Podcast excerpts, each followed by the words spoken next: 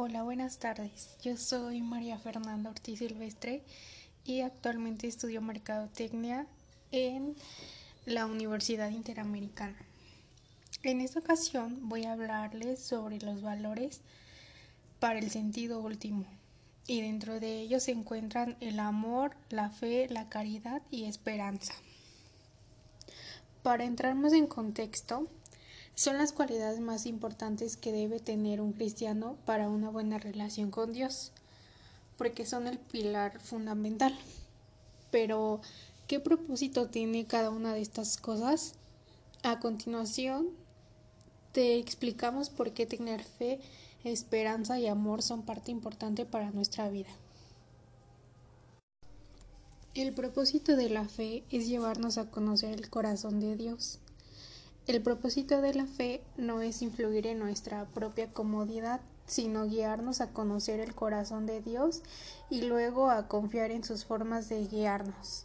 Mientras que la esperanza es la expectativa o la certeza de que está ahí. La esperanza es el combustible que mantiene viva la fe en nuestra búsqueda del amor.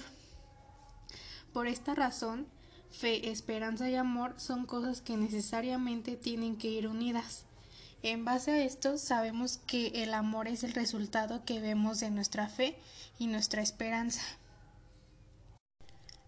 La caridad no es un percepto en la vida del cristiano, es en todo caso el percepto, la virtud que ha de sostener, animar, impregnar toda la vida del cristiano y el amor en su objetivo.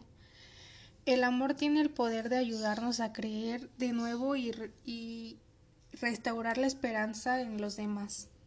Es el motor que impulsa nuestras vidas espirituales y por esto fe, esperanza, amor y caridad necesariamente tienen que formar parte de nuestro día a día y deben completamente unirse una con la otra.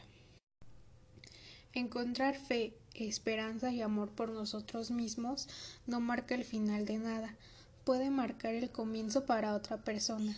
Si alguna vez has estado en un momento difícil, conoces el poder de otra persona que te muestra amabilidad o cree en ti.